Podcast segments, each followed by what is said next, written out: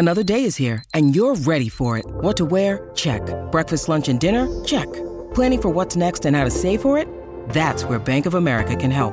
For your financial to-dos, Bank of America has experts ready to help get you closer to your goals. Get started at one of our local financial centers or 24-7 in our mobile banking app. Find a location near you at bankofamerica.com slash talk to us. What would you like the power to do? Mobile banking requires downloading the app and is only available for select devices. Message and data rates may apply. Bank of America and a member FDIC. When you need mealtime inspiration, it's worth shopping Kroger, where you'll find over 30,000 mouthwatering choices that excite your inner foodie. And no matter what tasty choice you make, you'll enjoy our everyday low prices, plus extra ways to save, like digital coupons worth over $600 each week. You can also save up to $1 off per gallon at the pump with fuel points. More savings and more inspiring flavors make shopping Kroger worth it every time. Kroger, fresh for everyone. Fuel restrictions apply. Let's go. What's up, everybody? Welcome back to Bingetown TV and our new favorite day of the week, Wheel of Time. Wheel of Time Thursdays, I guess. So, yeah, yeah, yeah. We have Thursday Night Football. Wheel of Time comes out. We get to record Wheel of Time. We get to talk about Wheel of Time. This is the best. So, this is episode six Eyes Without Pity. So, very quickly before we get into the episode, I made a little jokey joke at the start of the last episode about how people who only listen should step their game up and comment. And it feels like people definitely listened because the YouTube comments like doubled. Amazing. Or episode five, which was awesome. We were on vacation like the whole weekend and we were just getting drunk and laughing about all of the takes people had. And, and it was a good time. I was too hungover for like two days. So it took me forever to get to them. But thank you for doing them. Keep them coming. The discussion has been very fun. So shout out to everybody that is getting involved in it. And classic Bingetown housekeeping, we cover this show in buckets. So this episode was really testing that structure of the episode. Everyone's kind of flying around, intersecting. So we're going to take Lan's initial little scene, we'll take Liandrin and Lanfear's initial little scene, and then we'll do kind of loosely Rand and Cairhien, and then we'll do Falme, and Falme will break down the sub buckets themselves into kind of all of the 90s, Nynaeve and Elayne stuff. We'll take it once. We'll end with the emotional beatdown that was Egwene storyline and then hopefully we're not crying at the end and we'll get the sign off. So I know Luke wants to say some things, so I'll let him speak now. Usually I just save my thoughts for whenever the buckets are popping up, but I but because like Kyle said, this episode's all over the place, I want to get these out. They're my pretty much solidified opinions about some things that I've been toying back and forth with. I've been hyperbolic about Lanfear, but I am officially off the rails with my hype train, like in terms of how great of a character I think she is, where I might have even joked about it last week that I said she passed Ishii. She is definitely my favorite dark friend of the show. Um, I'm just all in, and just to to back up me being not biased, like I, am not biased towards loving her because my relationship with Lanfear in the books is, was like love hate. She wasn't like my favorite. I think the show she has just been pure love, and then also like in terms of her being from Peaky Blinders, that wasn't my favorite character from Natasha either. So it's not like I'm just like a fanboy of her. I think she is how in what way? Like I'm just I'm explaining. Like I she wasn't my favorite from Off Kiki. pod, he's a fanboy.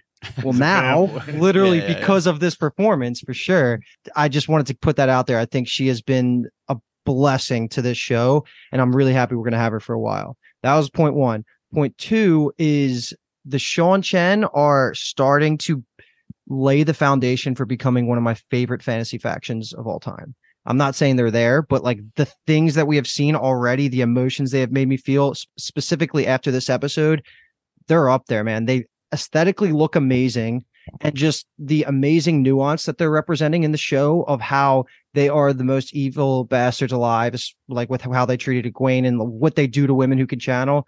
But at the same time, if you're a regular regular person, they keep emphasizing like they're kind of good rulers. So like that nuance, I think, is coming across really well, and just the level of tension anytime we're talking about Damane, it's amazing. So like those two points aside, I'm at the opinion in Wheel of Time now where I'm no longer looking for the show to convince me that this is a good show. I'm back on the side of convince me this is not a really good show. And that took probably until this span of episode four, five, and six that I think have been amazing. This is the highest rated on IMDb as of now. That'll probably come down a little bit, but I'm just looking at the ratings and it's like, I think we're there, man. Like I know Dave always says the S tier show, but we're getting close to where I'm just ecstatic to watch this stuff. And um, yeah, I just wanted to put all that out there right off the top because I'm just so happy that we get to talk about these episodes, and I love it as much as I do, even as a book reader. So you're totally right about Lanfear. Whenever she comes on the screen, I'm like, everybody shut up. Mm-hmm. Lanfear's talking. Like she's here. She commands the room. She's such a great addition, like you're saying.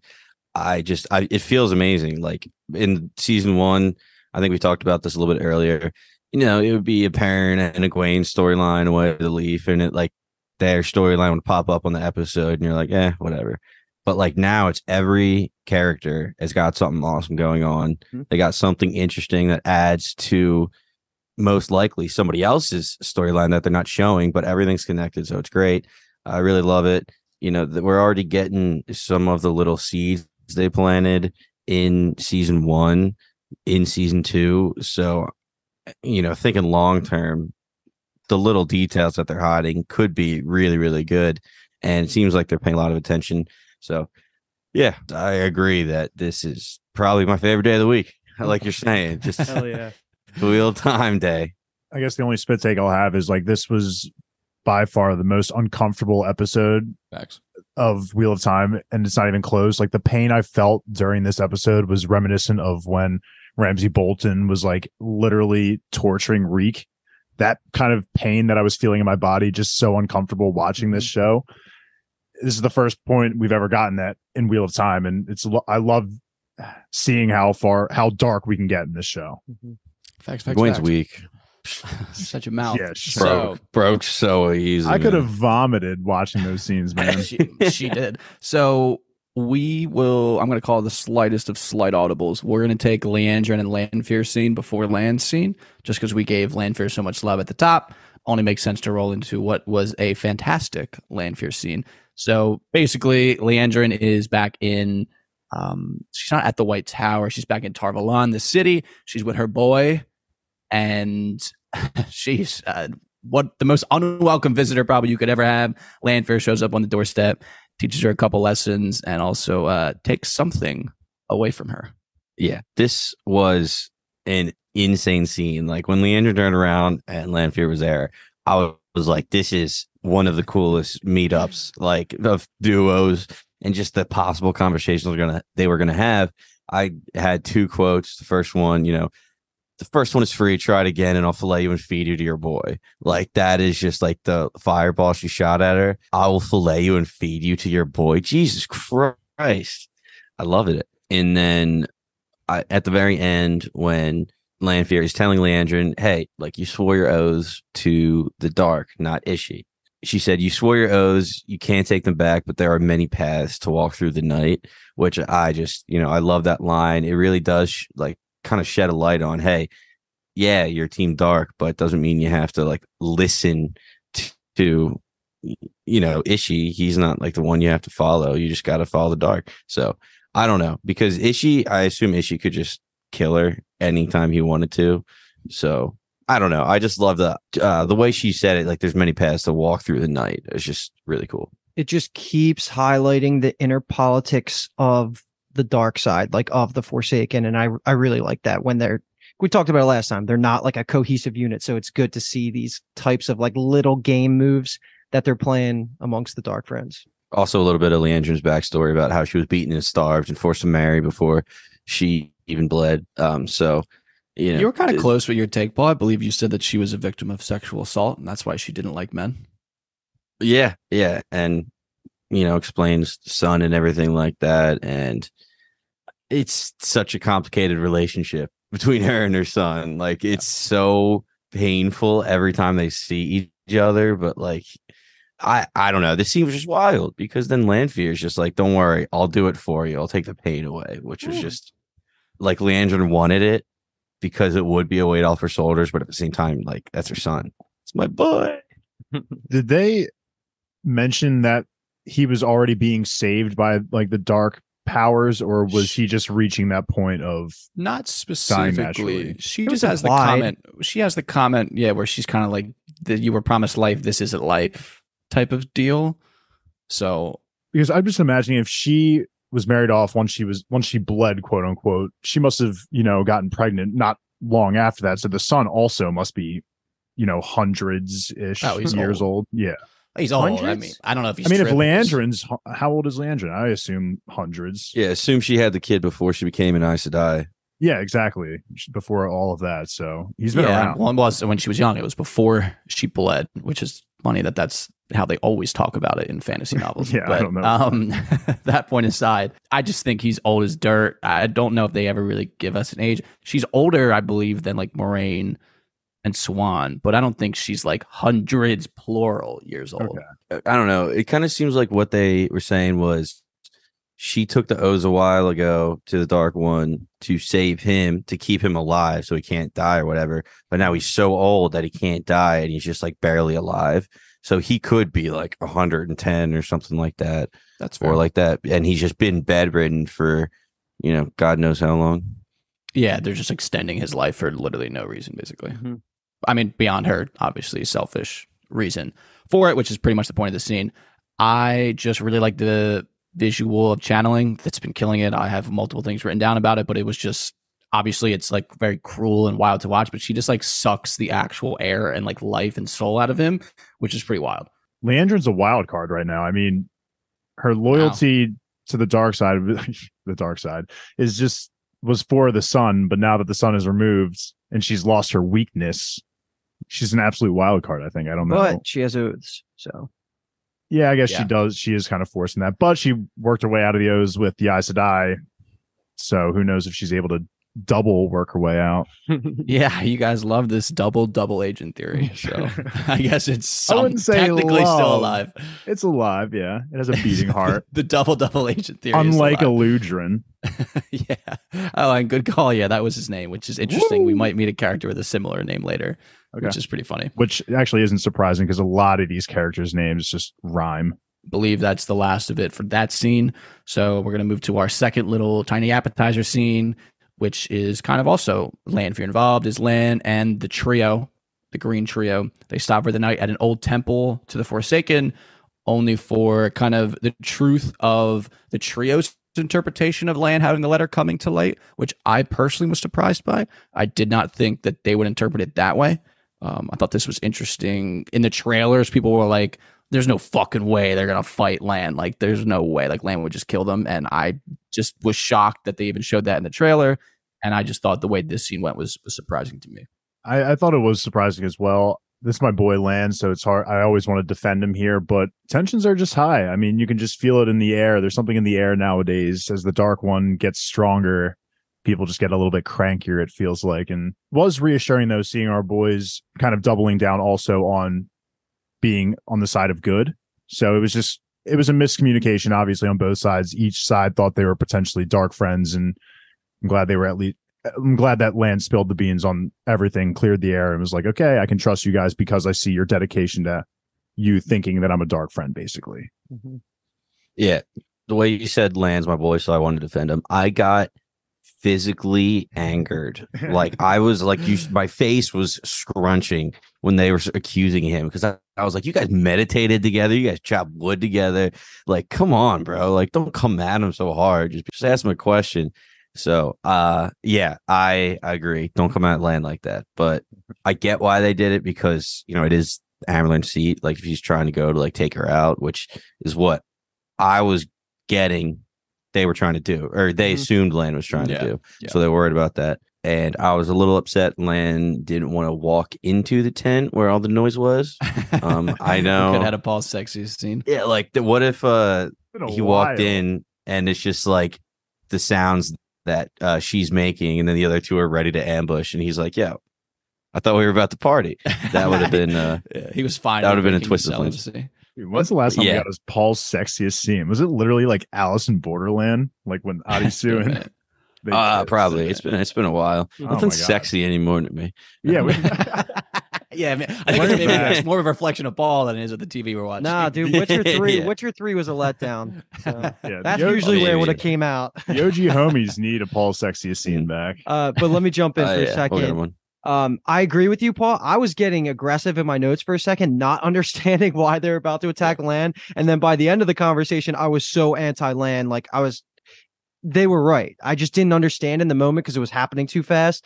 But then the second he says, like, we found the dragon reborn, that was an epic moment. Yeah, it was crazy. I did not expect him to say that. But I'm going to say a hot take here. And I just feel like season two, Lan has been a little bit of a yawn fest for me. He has Yeah. not really been my favorite He's screen just- time taker. It's like Yen in season two of The Witcher. It's like, dude, it's like you take away her magic. It's like, yeah, of course she's going to be sad and depressed, and every time she's on screen, it's not going to be like, yay. And it's kind of Yeah. like Lan and Moiraine, and, and you know, we've been saying it because Moiraine's been a lot of LVPs at the end of the episodes. We've said every time it's like, well, it's not really her fault. She's just like in the shittiest situation in these episodes. Yeah. I yeah, I mean he's a beast. He's already been highlighted uh fighting some eyeless fades earlier. Um, but one other line that they had, all the warders talking together, was uh do you think the Forsaken know weaves that the Aes Sedai lost? Like forgotten weaves, basically. And I was like, Yeah, I think they did. I think they know some weaves. I think they're pretty powerful. So um just really cool that that's how they talk about it. It's like not spells, it's weaves. It's just I, I and Logain It's so does it cool. later in the episode too, which is cool. Saying how he taught Yeah. himself all those weaves. And he's like, why would I give it to you? So it is a really cool way to talk about it. yeah, definitely. Language matters, Paul. We know this. All right. So I think now we can move into the Rand slash Cairhien storyline slash Mat storyline, which we will get there, but he was a very welcome, I not necessarily say surprise, but addition because we didn't see him last episode. So the initial scene of this bucket is going to be our continuation of the last scene of last episode, which is Rand going to sleep in the Diamond Dread Manor, waking up on the wheel. And I was correct that it wasn't the opening of this episode. So I just say that to put a little feather in my own cap. But basically, Lanfear confronts Rand about what his plan is. And they kind of spark this like delicate agreement before Rand wakes up and leaves Moiraine because the agreement was that he has to get the fuck away from Moiraine. So lots of good quotes here. We were dying to know what was going to happen here. So we learned it obviously pretty quickly. Let's talk about it. Sexiest dream, baby. Dude, Rand Dude, yeah. looks so fucking good strapped to that so wheel. Dude. he is ripped, I was man. Holy just- shit. His whole body could be a tech deck skate park with all the ramps and ridges and like it's unbelievable. Wow, that's Yeah, that, just- that like- sexy that sexy comment was about Rand, not Lanfear, by the way. But you know, It- she yeah, had it. It took I me mean, about a minute for my ears to start working because my eyes were just so glued to Rand's body for like a few minutes there. I was like, I can't not Yeah. look at this man. He's Yeah. just yoked. But Love him. Yeah. They're like, all right, Rand, you're gonna get tied up shirtless scene season two. Your choice. And he's like, Yeah. obviously, I'm gonna get ripped for it. Yeah, you Um, hopped in the gym. Few g- amazing drops here. The fact that she was protecting him from Ishi Mhm. this whole time, so cool. Because you know it kind of makes sense. You know where has he been if he's trying to infiltrate this whole time? Lanfear's ju- just like, hey, get off my boy. That was awesome. And how they were having the conversation, and he said something like, "I thought you would never turn," and she physically gets angry and is like, "I thought that once too." And assuming that was Lews back in the day, you know, she loved him, thought he would never turn. He turned to the quote unquote i should die I don't know because No, she turns opposite. She's talking bad. about herself. 'Cause she- Yeah, Rand, yeah, okay. Rand is like, you know, say. Egwene and them will never turn to the dark side. And she was like, I thought the same, kind of like about herself. Mm-hmm. Okay, yeah, that makes more I- sense I- because I she took it was as the like one. okay, I took it as what you were saying, Paul, too, is I thought she was saying that because she loved Lews and then Lews left her for the other girl. I thought she was mm-hmm. saying in that position, but that that is much Yeah. better. Either, I, mean, I either guess, yeah, it's I that, took it that she was saying like he said I you know they would never turn to the dark side and she thought she would never personally turn to the dark Okay. side and then obviously events happened and it pushed her that way mm-hmm. is her take on it but What you said that makes more sense. it goes into what we were what the quote you brought up earlier with her like you can there's multiple paths to walk in the dark and this kind of shows that with um Lanfear kind of dismissing Ishi here on you know protecting Rand like that doesn't necessarily it doesn't really help the dark side because Ishi wanted to get in there he would but Lanfear clearly ha- is protecting Rand here and that is going against a little bit of the dark side was cracking up because she's telling him how Moiraine has been manipulating him these past few months as well. And Rand's like, all right, who should I get manipulated by? This sexy woman who's standing in front of me or Moiraine who's super rude and been really it's like, all right, Lanfear, I guess I'll let you manipulate me. And So, let's be honest just funny. here that Lanfear, besides having the baggage of the name Forsaken, hasn't necessarily done anything that's like pure evil towards the good yet, like on screen, anything like that, right? Like so, Rand well, specifically. she yeah. blew well, up towards ahead. Rand's. Yeah, but okay, you're right. On on screen's a bad word. Besides as far as our characters know, yeah. So for Rand Yes. specifically, um, it's hard to read through my notes because half of them are about Rand's body. Uh, so I'm like skipping through it. But yeah, all but- caps, baby. Rand is jacked. and Rand is fucking something hot. that we didn't point out.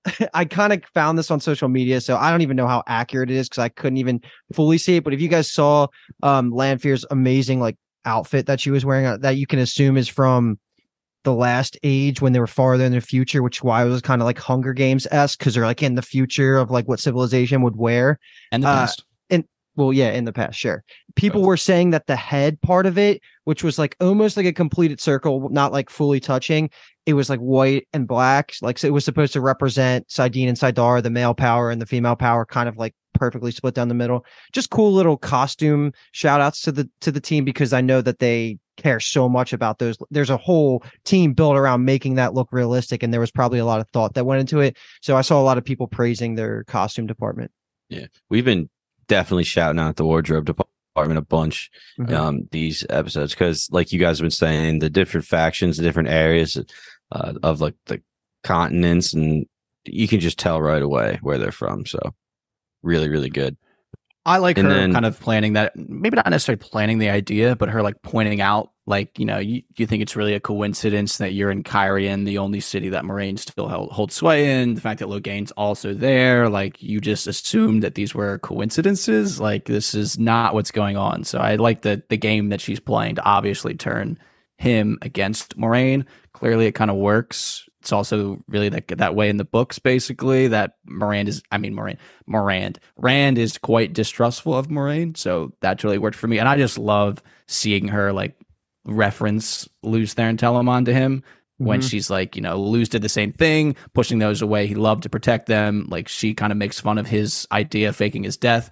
which was good. And then he gets a little aggressive, and she goes, "Oh, I guess there is a little Lews in there." And Mhm. I was like, "Oh, talk dirty to me, girl." I like when he says Lanfear too. I don't know. Yeah. That did something for me. oh she's like oh what happened to Selene Yeah, yeah, yeah. She's great. Yeah. She's like, what I ever do to make you not trust me? He just looks at the fact that he's at the wheel and she goes, uh, and then just fucking flicks her fingers and all of them are free.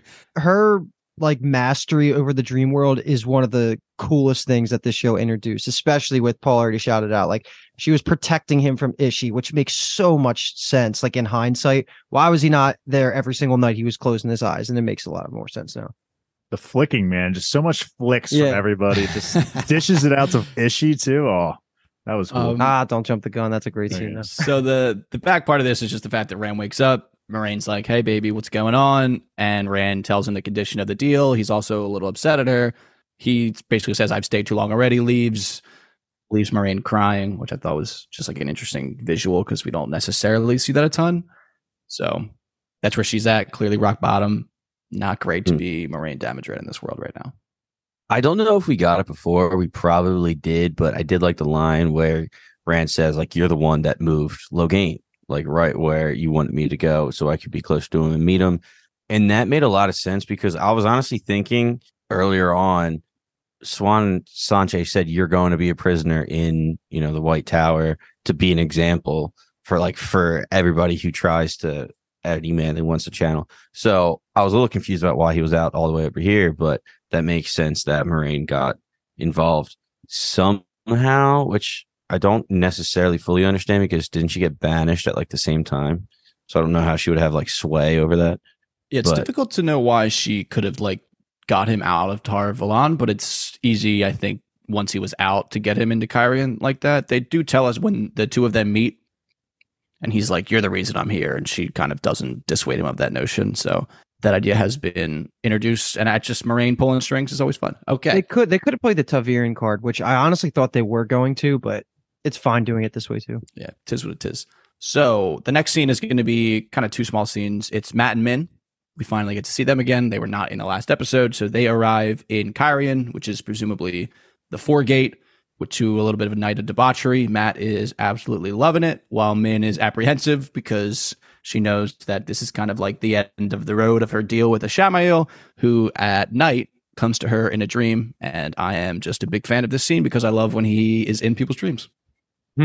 Not Rands though. Yeah, how do you guys feel about Lanfear being on screen? Is just how I feel about Ishi. Just anytime he, he's on screen, my ears perk up. Oh, he's up there for me. It's just Lanfear somehow catapulted him, which I didn't expect. yeah I was getting a little uh, annoyed, honestly. The fact that Min did what Ishi wanted, but like the deal wasn't technically like he wasn't going to fulfill it.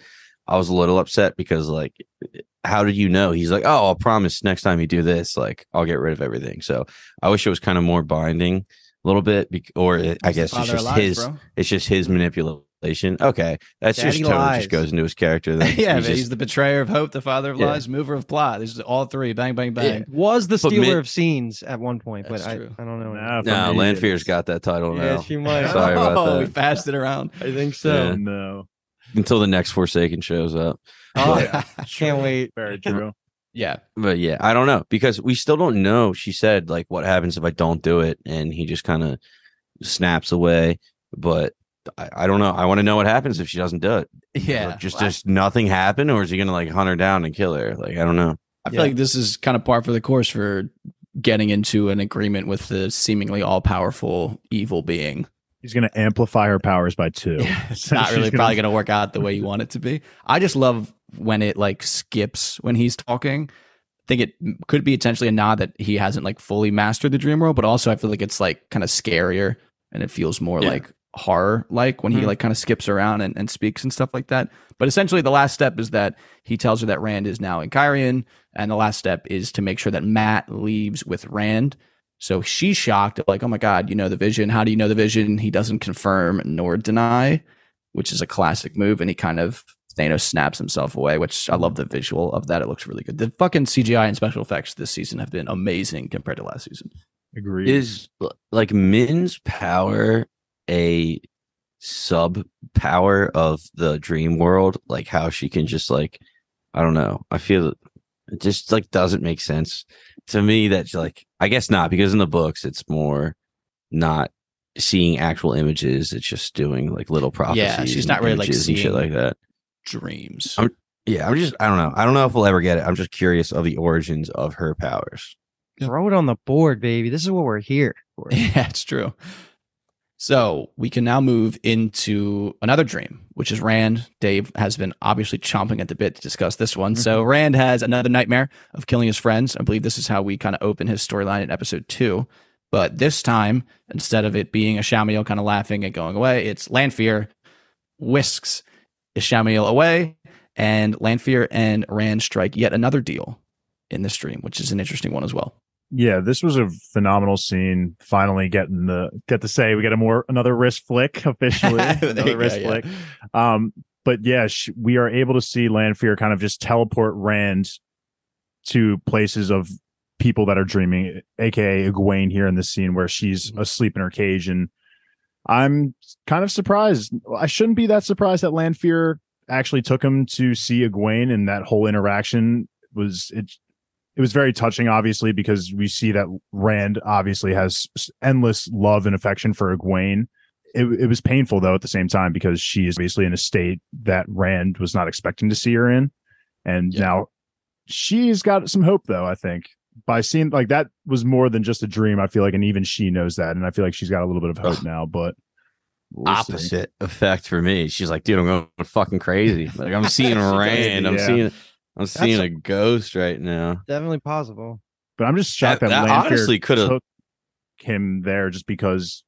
Uh, well, I don't know if she knows that Egwene is the one that Rand is in love with, but I feel like for her that would have been, you know, that would have been a touchy subject. Seeing I would her Lews with another woman that, like, giving her PTSD of some sort, which it kind of Yeah. did towards the end, I guess. She knows essentially Oh, they've had the conversations where it's like I'll help you forget and you'll help me remember. Like she knows that there is mm-hmm. Right. someone else.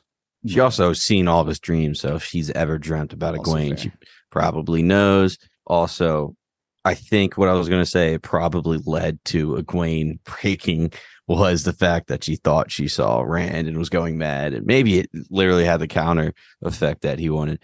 But a few really good things about this scene. Before I get to those, I got to say the one bad thing, which is one of the first thing Lanfear says, is uh, you have to be careful. You can die here. Talking about the dream world and going back to season one, when Rand kills himself in Ishi's dream.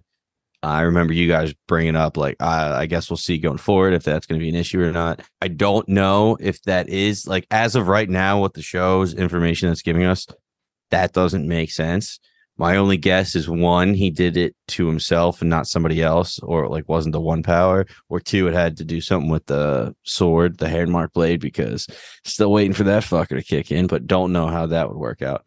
Um, so just want to know more of the parameters on that about you can die here and the fact that you can just travel and see the world in real time. I was not expecting that at all. Mm-hmm. That blows me away that you can do that. There. I mean, we've seen it too. I mean, didn't Nynaeve when she did the trial of the arches and had all those like dreams, like she came out injured too, right? That's I would say there's a lot of nuance involved with all of it. There's like certain levels I would say of being in the dream world. You know, like like a random person like sleeping and like a deep sleep that hits Tel'aran'rhiod, I think is a little different than like like Lanfear purposely brings like on um, like her entire like consciousness and body into the dream world versus like people having like the fact that like she's saying this and Mat Perrin, Egwene, and Nynaeve are literally dead on the ground, but like they're not actually there mm. type of deal. They're gonna Yeah. go way more into it. They're really just kind of this is tip of the iceberg stuff. This is like a huge pivotal part of the series for a mm. lot of characters. So like we'll get more answers about it, and they'll they're gonna talk a lot more about like all of the intri- intricacies and nuances of it. It's not a spoiler to know that there's multiple ways to get here but yeah i think i think that is what it is and i really can't remember but i think if you dream it and you're there you're pretty much safe it's any other method you're probably not safe i don't know what they're Um, going to do in the show they might audible but The comments will Let help. me- They always help. Yeah yeah, let me ask you. Yeah, off of that, like if you get knocked out, like can you get go in the dream world if you're like unconscious? Um, and then beyond that, did that only work? She could only bring Rand to Egwene because Egwene was sleeping at that time, or does it like, like so? It just happened that she was sleeping, or does she like fast forward and she can bring you to the like first time that she's uh, she gonna sleep or specifically says i'll give you the gift of peeking into somebody's dream doesn't she say that and then Yeah. goes- yeah. Well, I feel like it's also like he wakes her up kind of type of deal. Where like But then she wakes up later. Like if she was awake, I guess she probably wouldn't be in the dream world. They would just be in the cell. I feel like that's my understanding of it. Like because I feel like people characters are in the dream world often, and it's just like emptiness because people aren't there. Mm. It's Well- like let's say daytime and people aren't really dreaming. Actually, no, you're you're definitely right because she says you can travel and see the world, see anyone you want, talk to them as if you were both awake. So I assume that means they have to be sleeping too. But I'm just like thinking in my head if Rand was like, I want to see Egwene, and Lanfear was like, All right, we got to chill for another six hours until the sun sets, and she falls asleep, and then you It's know, totally a fingers thing. and we're there. Yeah, Yeah. I think it was just pure Both people need to be asleep. Okay, Yeah. that's what I wanted to make sure. All right, because I, I only wanted to bring up two things because I thought one of the best lines of the entire episode. I don't have the whole part of it written down, but when Lanfear does pop up, she goes, "Ishi, dear, he doesn't want you here," and banishes him. She says "Ishi," which was the reason I wrote down the quote, which I Oh, love didn't that. Catch that. she did. She That's- said "Ishi." I was gonna freak out, but she was on the screen. She so I listens to talk. Binge Town. She listens to Binge. Um, that was the one thing I want to say that was awesome. Just the little wave, and she's like, "Is she dear?" Uh, and then I thought the acting from Rand was the best at the end of He this. After after seeing the Egwene piece, and he says Ish- Ishamael has her. Like I thought that acting from Rand, and I just watched season one again, um, right before season two came out. So for us, I don't know, four or five weeks ago, whatever it was. He was fine as an actor in the first season, but he has been unbelievable in season two. Uh, I always forget Joshua It's Yosha technically. Joshua what? I think it's it's Josha Stradowski. Okay, yeah. I sorry, we're not. We'll get the names down by by next we have a. TV podcast. We're. I know But how nah, it's he's- spelled. he's I been- just can never pronounce yeah, it. Like, he's yeah. been fantastic with like the nuances and like facial expressions. yes. shifting between emotions almost like from one sentence to the other, which is like classic quintessential Rand in my head. So Mhm. yeah, when he literally says please Lanfear, and then like he's so emotional he corrects himself to Selene because he wants to like butter her up. Yeah. And he's like, and he and he like is mad at himself. He even says like, "Come on," like out loud after like almost under his after he kind of makes the flip or the switch up, and then he just screams, "Tell me!" I literally wrote the same thing. I said I love this Rand acting and job. where I am self-admitting I'm not biased towards Lanfear coming into this show, so you like I don't care about your guys' opinions on how much I love her. you guys need to check me on the Rand stuff because I am extremely biased on Yep. wanting to like him as a character. Like I've said it on the record, he's one of my favorite fantasy characters of all time. So hearing like Kyle say that, it seems like the general public has been really liking him as a character. I just need to make sure that I'm not just in this case being biased, too Yeah. biased. Gwen and Yeah. Lanfear are gonna have a, a cat fight at some point. I want that. I want that on the board. I feel like that's Well, gotta be a showdown. They've got to Wayne fight versus um, Lanfear. Land versus Oh. Gwen. Yeah. Or Land. Sorry, Lanfear. Lanfear. Yo, oh, against- Land. yeah. Not Land. Not Land. Not That Land. wouldn't be much of a fight. Lanfear unfortunately, for Rand. against Egwene. Yeah. All right, that's on the board. Write that one down. Mm-hmm. So That reminds me of like Mrs. Weasley versus Bellatrix for some Oh, reason. yeah, dude, I don't know spoilers. I was getting a lot of Harry Potter like vibes. Like when he teleports out of the is she teleports out of Min's dream, it felt like when the dark what are they even called? I'm now gonna call them dark The friends. Dark Friends, Death Death, Eaters. Eaters. Death Eaters, yeah. When they like kind of disappear into the into their forms or whatever, I think that kind of everyone, yeah, reminiscent of that. people, when people apparate as well. Uh, so That's what I meant. Yeah, apparate. Yeah. So, Dave, when you're saying like it felt a little uncharacteristic of Lanfear, I actually felt this was like perfectly characteristic of her, where like she has that soft spot for LTT. So she like makes this offer to him. He goes to Egwene, and she's like visibly uncomfortable in the scene. And then like right when he's about to touch her Yeah, face, yeah. she takes it away from him because she's like, "That's a step too far for her." Yeah. Type of deal. So she's like, "Yeah, I thought it was perfect. It was like exactly She in her definitely character. pissed there. Plus, it keeps Yeah. it open for interpretation of what would have happened for viewers not knowing the rules of the dream world. also true." She was probably like, "Look how shitty she looks," and then look at me, like, right? Like, so ugly. Look at her cute nose. Okay, so now we move into Moiraine's aftermath of Rand kind of walking away, leaving her. We see she's scribbling this letter that we find out is to Siuan, the Amyrlin seat, and it includes the words "I've been stilled," which is interesting. We'll talk about that. But she's interrupted Whoa. by a sandwich delivery from fucking the dweeb Barthanes, and that leads to a little argument between the sisters. I feel like the big thing we want to talk about is the fact that she literally wrote down "I've been stilled," because that's just Yeah. been a, a topic of discussion. Is she stilled? Well, is she shielded?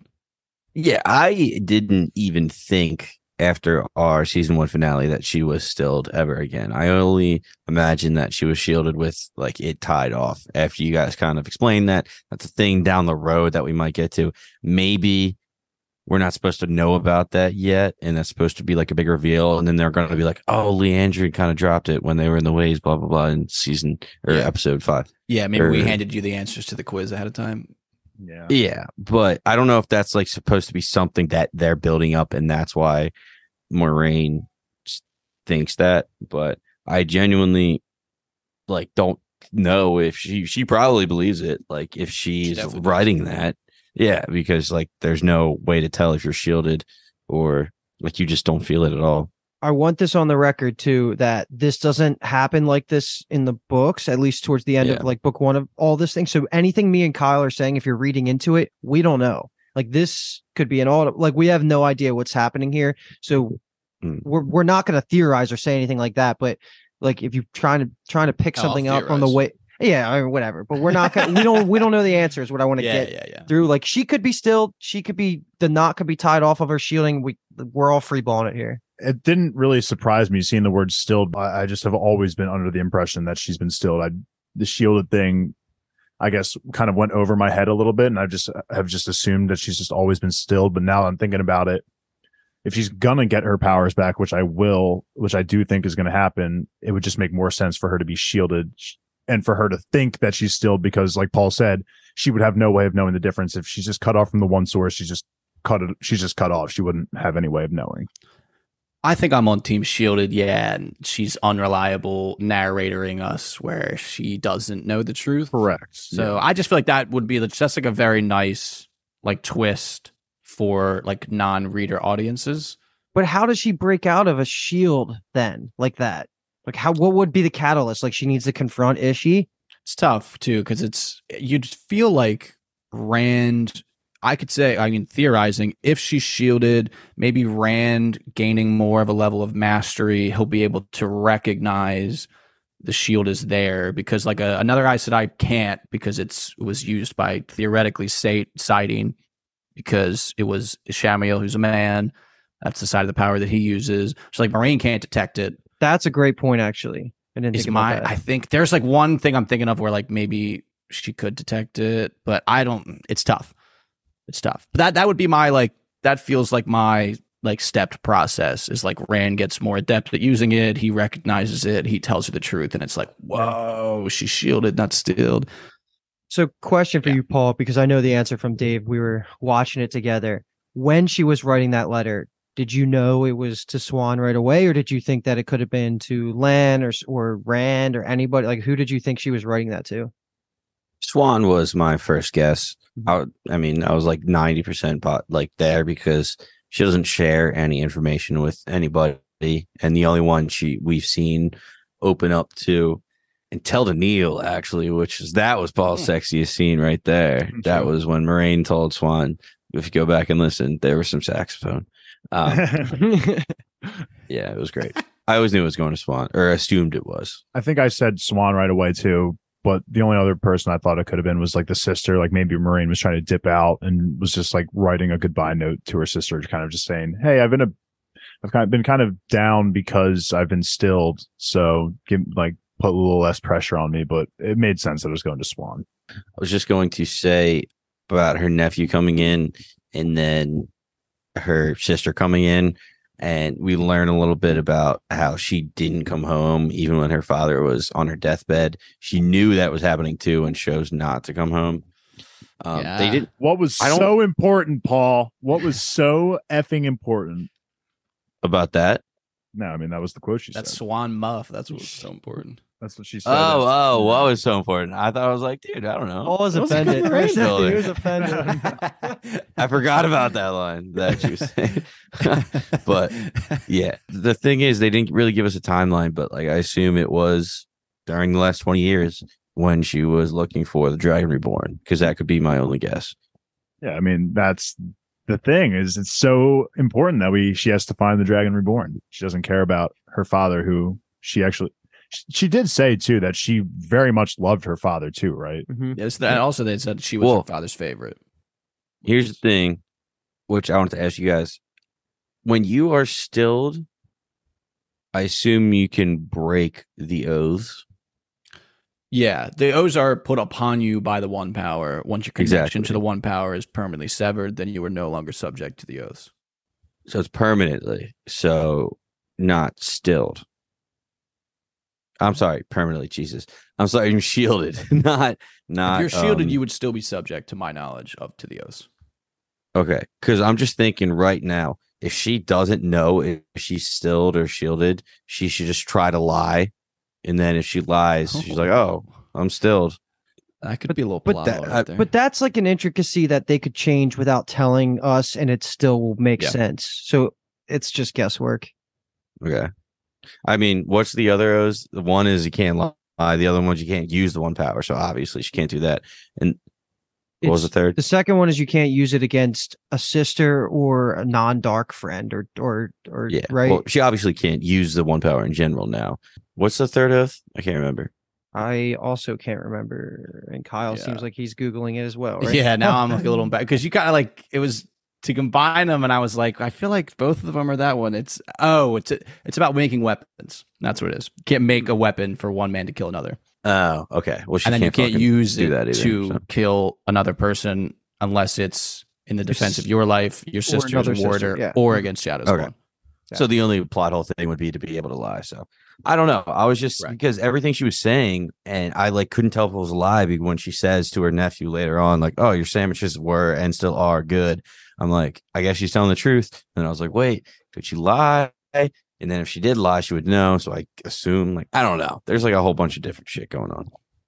I have two little comments. I'm just so interested, but almost not at the same time, of what they're doing with Moiraine and Barthanes, her nephew. They're clearly giving it screen time and focus, and it's becoming like a big part of her last two episodes, kind of.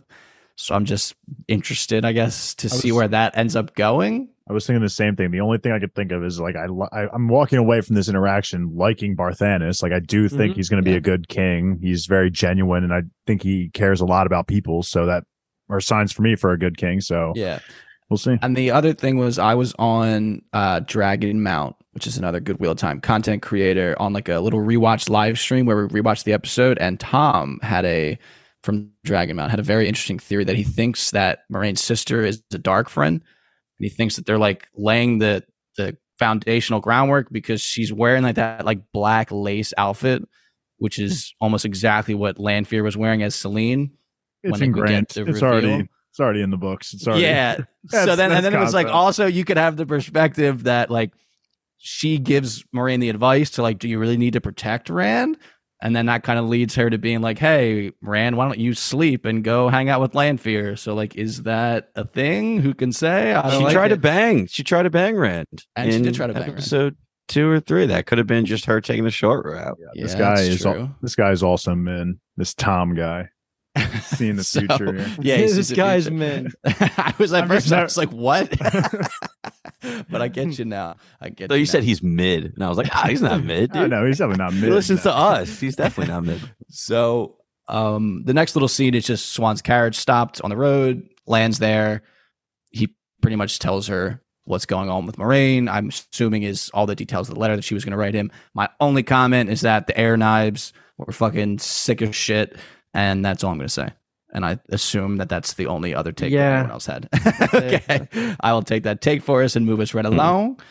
Which also it was good to see her again. How about that? So Rand now goes back to work. And my comment here was like they either they have like a really solid PTO policy or it was just like a weekend, I guess, all this happened in like a couple days, which I think it's this, the latter actually.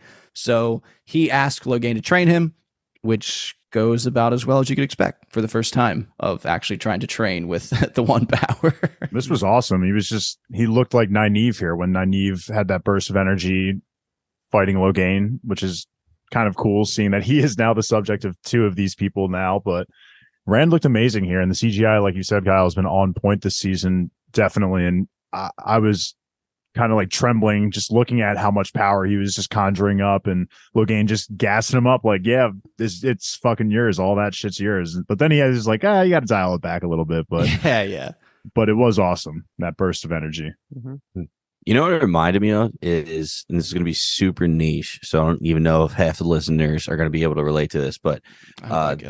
X Men First Class, when all the new recruits, I think it's First Class, are showing off their powers in the like little room, and the one disc guy like does like the hula hoop Havoc, thing. yeah. Yeah. Yeah, it looks like that times like twelve, and Mhm. Okay, just yeah. it it looks awesome the way it just like grows and grows, but it's still almost like orbiting around him, like he is the center of it. But there's just so much flowing out.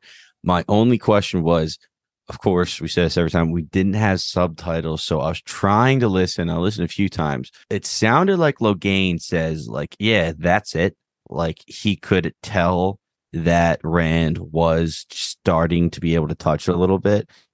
And it's just going to go back to the question can Logain see the weaves around somebody else?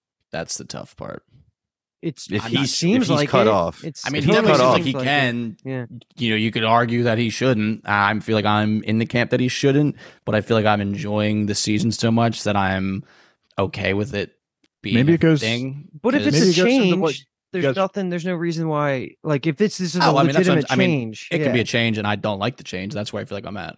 okay. That's fine. But as long as they're not, I'd rather it be a change than inconsistency. It Yeah, could also just be what you guys were talking about, like because the males pull from a different source, like he's able to see that source versus that's being like able to see if Moiraine. yeah. But why? He That's like be able to see me twisting myself into a pretzel to try to make it make sense within the book canon. Not even really. So it's just, I guess, is a thing. I'm sure, like Yeah. most things, we're going to get an explanation eventually. We will see what happens. We're in the seed planting Yeah. phase of this 14 book series that I Yeah. will remind you guys of. But my only comment is like finally is my comment basically like we haven't seen Rand really do like a burst of power. That got stolen in season 1 when he should have been the one at uh uh the, gap. yeah, Tarwin's Uh, gap. Tarwin's yeah. Should have been him. And when Nynaeve does that explosion, when Logain gets gentled all the way back in season one, like that's been more power than Rand has ever showed. So I'm, I'm happy we finally got the dragon reborn to show this amount of power physically to us. So happy we're there because it took a while, and this should have been what we did at the end of season one. I thought your final take Absolutely. was going to be that you've been explaining this whole time of like women kind of embrace the power and men like grab hold of it. That And- was yeah okay yeah, they kind of solidified that in the show canon here, where Logain says like you've been surrendering the source, but you need to fucking reach out and grab that shit. And he uses the same words that Lanfear used in episode four because we're on six. She's, he says if you want power, you need to take power, Mhm. which is exactly what she told him when they're on that cliffside. So I thought that was fucking awesome. and you saw the black taint. Yeah. I don't know if they're doing that Mhm. again. That could be another thing that they've been inconsistent with. Like, who knows? Or is it because he like did this this grabbing of the power that the taint starts to come out and it starts to affect Yeah, him like it did Rand's to Logain? taint. Yeah, Rand's taint's getting Yeah, bigger all of a we get sudden. to see his right? taint again. So uh, another thing too, I just like that Rand says there's not enough time to learn how to use it. And Logain, kind of similar to what Dave was getting at earlier, of just with that much power, you can do anything. You can fight anyone you want, and it's like let's That was the- fucking go, baby. That's That our was fucking The protagonist. best. I fucking Yeah. love Yeah. that so Dragon much. Reborn, That was- baby. Again, is that reflecting off of he just saw how much power Rand can Yeah. do? I assume it was. Yeah, But, um, I- now. Absolutely loved, absolutely loved uh, Rand convincing him finally when he's like, dude, look at you. You thought you were going to be such a big deal. You were either going to save or break the wheel. And now look at you. You can't even do anything. Your only chance of being a little significant is helping me. And Logain's like 10 seconds to think about it and like, oh, fuck. All right, fine. Yeah. and he's like, grab it. You got to go grab it. So I just, that was I good. thought oh, Rand, Professor, the way Rand- baby. the way Rand manipulated Lanfear in the beginning and the way Land Rand manipulated Logain right here, he's just assume he's going to be pulling Moiraine strings. Yeah, Moiraine's like not going to know he's what hit working him. his way up the ladder. He's for like a sponge, baby. Absorb all this information. Who cares where it comes from? Let's fucking become the Dragon Reborn. Right now, he Yeah, has to roll ten or higher, he's- but soon he's got to be rolling fifteen or higher. You know, he's got to he's got to make his way. He's, his He's minimum definitely- is twenties or Yeah. yeah, I mean, he's gonna have so many Shooting up the plus charts. modifiers. Yeah. So after this, so Rand does do a little baby spat up, which I just want to mention because I like saying baby spat up. Uh, after this, a sulking Rand kind of overhears a very familiar voice in the foregate doing a very familiar activity for that familiar voice, which is gambling and dicing. And he comes up upon his old buddy Mat, who seems to be cleaning out the pockets of some local degenerates. So he was unlucky in season one, and I feel like he was kind of rolling in it right now in this scene, which was funny. Mm. This was just really well done. I felt genuinely so happy to see both of them reconnect, even if we got the different actors. Like I think Yeah. the show still did a very good job of you know getting us introduced to the new Mat, making us get you know accustomed to him and what he's into and everything. And I, I just it still felt like a genuine reconnection, and I didn't even care that it was a different actor. Like it just felt like such a wholesome reunion, and both of them were just so good at like you know being Yeah. happy for one another. It felt We could, so good We could talk about the drink stuff too. I feel like those two scenes are pretty much the same thing. Uh, in regards to Mat actually having good luck and winning, it's it makes sense that he had bad luck because he turned around and all everybody just took all their money back because he was so distracted. So like, there's "Quick, bad luck again. yeah, fucking right. He's distracted, which is great. He was going for hard eight, so shout out craps. One eyed snake in the Literally was weeds. playing, yeah, my head canon, he's definitely playing craps. I was getting some chills from this moment, but it's probably because of the amount of book knowledge I have that when our main characters break up and get back together, it's the best moment ever. So I have there's Yeah. so much baggage behind these two coming back together that I was ready to fucking just I was just hooting and hollering like it was such a good moment.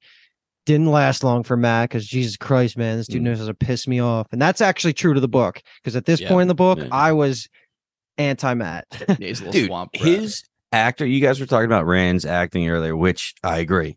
Rand's actor is shining this season. Mat's new actor, he is absolutely killing it, dude. He's he so is great. so good here. The way he he just genuinely seemed happy and almost started crying when he saw Rand later on with his scene with Min and his con- confrontation of whether or not to go back to Rand. Just so unbelievably good at being able to be smiling one second and all of a sudden realizing that your heart is broken and the people you trust you can't trust and he, I feel so bad for him, man. He is just getting kicked around. He has no idea what to do. He's trying to keep his head above water. And like every time, like somebody's throwing him a, a lifeline, it's just like, ah, joke's on you. It's fucking lead. Go drown. So Uh, that actually is a perfect description of what's been happening to him. I He's just, yeah, it's he's so charismatic, man. I just I love him. They're giving him Mhm. great dialogue. It feels like when he's like, you know, where's your hair? You look bloody awful. He's asking, you know, they go get a drink and everything. The one quote, I guess technically combination of quotes that I love, which was just straight book Mat, was like when he says, "Who else is going to keep you from being an arrogant prick?" Mhm.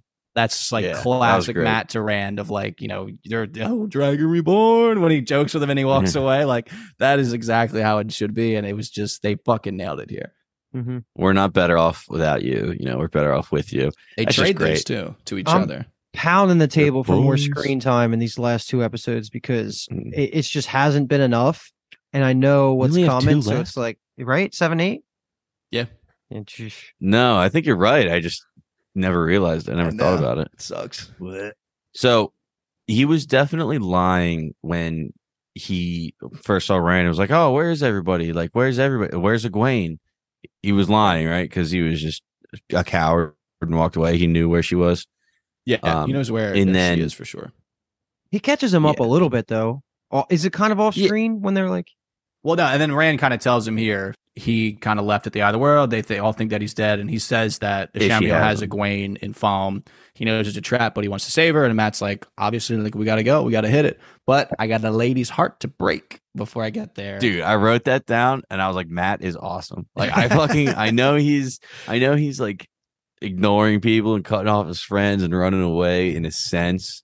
But I'm like, dude, this guy's so charming. Like, I, I It's gotta just- lay this hearts break real quick. With what little screen time, I mean, they're they're technically giving us the idea of Mat. I feel like that's Mat, so it's good. It's just we just need more of it. That's all. just stick through the growing pains and we'll get there. Yeah. That's all. Yeah, here's the lead though. We get the lead yeah, right here. yeah. Moving to the lead is as that soon as Mat was like, one hour, I will be there, and he like doubles down, I was like, he's not gonna be there. yeah, but you could argue for good reason, kind of. So uh, basically, Mat returns to the little flea-ridden fucking barn that they're staying in, and tells her that he's leaving. She ends up revealing the truth to him, which makes me mad and him very conflicted about the promise that he just made to Rand.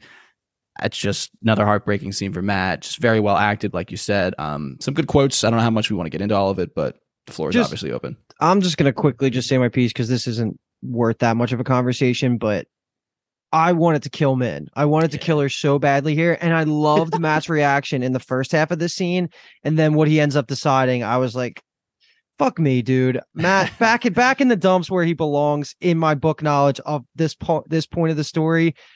I was just so hype in what we were just saying there. Like, all right, we're going to farm. Let's fucking go. Like, I was so high, and now I'm just watching him watch Rand through those little through like that little fence. I'm Yeah. pissed. This is how I felt when he just didn't go talk to Egwene when she was crying at the White Tower because over Nynaeve. It's so frustrating, and that sums up Mat the first three books, two books of Wheel Time. just putting this together now. I think that Min is all these visions are just coming straight from Ishi because that's the w- reason he could take it away, and he is giving her false visions and showing her because these visions are part of like the dream world or whatever. And Lanfear even said you're trying to dabble in it more. You're getting better at it. The last time I saw you, so maybe he's giving Min these false dream world visions. Question Um, then, do you believe that when we saw the flashback of her in her childhood, when her aunts were making her fortune tell for money and stuff, like was that also Ishi? Even though he was like kind of like I was assuming, yeah, because that's only like you know, I it's mean, we one of the don't- years ago. We don't know So- the relationship, like why they know each other yet. So it's very possible that he's just been why controlling Ishi her. and Min know each other? Yeah, we do. We know that's from through Liandrin, right? That's kind of the connection. I don't that's Been somewhat established, yeah. I actually, I don't know. I kind of like want to just double back on everything I just said because We need If- backspace. if she- I'll backspace and take it off the board. yeah, if if she wants uh Mat to go with Rand, then why would he give Min the vision of Mat killing Rand, and which would cause Min to tell Mat not to go there? So I don't know. I'm gonna backtrack. What I'm trying to say is I don't know what the the, fuck is happening right now. Very fair way to say that. I feel like Yeah. for me, it's the the knife she does explicitly describe the knife here. And so i mean well obviously like you know Mat is processing mostly the fact that he's going to stab rand but i think like once they kind of separate and some time goes by like that knife is going to come back into his head for whatever reason whether it be because min brought it up here or something. But I, I think it's important that he now knows that he's going to be he's tied to that knife in some way When I heard knife, all I Hmm. thought was Padan Fain. Put him on the screen. That's yeah it. like that's Ruby dagger. like I don't know what Mat thinks of that. Like I think he just mostly again just focused on the idea of him killing Rand. It wasn't so much with what he was killing him with, but I think when he thinks about it a little bit more, he's going to want to investigate the dagger a little bit and unfortunately go back to it. Uh, two kind of quick connected scenes is just going to be Moiraine wakes Moiraine. Moraine. I think that's like the fourth time I've done that. That's Moraine- their couple, their shipping name. oh so God, get that away. You're in on that. So Moiraine wakes up a new woman and she has the kind of new lease on life. She's walking around. She's nice to the butler. She's complimenting sandwiches. And then a brand new wrinkle is thrown into this good mood in that Siuan Sanche has arrived in Cairhien and has summoned her. And then we see Siuan physically arrive in Cairhien. We know that Liandrin is there because she tries to make a little light, funny joke about how they installed the last monarch on the Sun Throne, which is what kind of this high seat of Cairhien is called. Siuan's not really having it, and that's kind of it. We can talk about whatever we really want. Don't know how much we will talk about, but as always, When Liandrin goes up to Siuan, I was just singing "She Knows" by Ne-Yo. I was just like, "She knows," yeah. but I don't know. I don't think she obviously does know that Liandrin's uh, Black Ajah. Love the references that we get with that every time. But I, I think it was really aw- like Siuan, like coming out of that carriage was just so amazing because she just looks like a powerful person, just not just, you know, physically, but just the way she's dressed and everything, like the amount of attention she gathers with whenever she steps out of, you know, a room or into a room, whatever. It's just, it's always so cool to see. It's just a great reminder for her that she is just the top of the food chain right now in terms of Aes Sedai. we've seen two of the 14. We know that Yatska and Liandrin are there. Maybe we'll see. Although I, I also think we got a sneak peek of Queen Galldrian, if that's who that was, kind of standing on this on the steps, like as a, a welcoming party receiving her. Another comment that I forgot to make in uh, Moiraine's fight with her sister is that when her sister, and I just thought of this because Siuan Sanche's title is mother to all the other Aes Sedai, is that um, her little sister goes, "You're just like mother through and through," and I can just picture people like because I guess now thing on the internet is being like she's so mother, like calling people they like like women they like mother. So I think people are going to run with that because Moiraine is mother. Okay, we talked about match reaction to Rand waiting at the gate. The only thing to talk about here is kind of our takes on the fact that Rand is now going quote unquote alone, and then he runs into Lan and the triple threat trio. Just interested in what people think about the fact that now Rand and Lan have reunited, and now Moiraine is also in Cairhien, Siuan's in Cairhien, Mat's in Cairhien, Min's in Cairhien. So we're kind of getting all of these people now ending up here. classic Malazan convergence. But when he mm-hmm. says alone it is, dude, a tear rolled down my eye. I was like, fuck you, Mat. You go go oh god, it was so frustrating, but that's that's it. Love ran for not, you know, getting pissed at Mat. He could have easily just been like, ah, the second time this Yeah. fucker's done this, but he just kind of seemed to shrug it off and was Nah, like, sure. that was to him. that was straight Alonzo Mourning dot gif. It was just pissed, and then it's kind of accepts. it. It's like, all right, we hitting the road. Yeah. But I personally am absolutely gassed up that Rand and Lan are together again. I feel like when we were talking about the top of this, that like land season two has kind of been bled. I feel like this is the journey back. Rand with Lan and Rand kind of alone is like the perfect recipe for me for kind of Lan's the beginning of Lan's comeback. Let's Mhm. get uh, Lan teaching him how to use that Heron Mark blade a little bit. We already got Logain teaching him how to use the one power. So let's get Lan teaching him some non one power moves here. Yeah, he does just literally sex- carry on his back and Get some of those more use of those sexual sword forms in my life and teach him to Rand. it. Cat crosses the corner, Does- baby. The Dragon Reborn get a warder, or is he just too powerful? He doesn't even, or they don't even need one. It's an interesting question, but He should get a warder. But also, real quick, regarding last episode, Moiraine says Lanfear was previously, I'm sorry, she was in love with the previous Dragon Reborn. And Kyle, curious, did you have any issue with that? That they called Lews Therin the Dragon Reborn and not the dragon?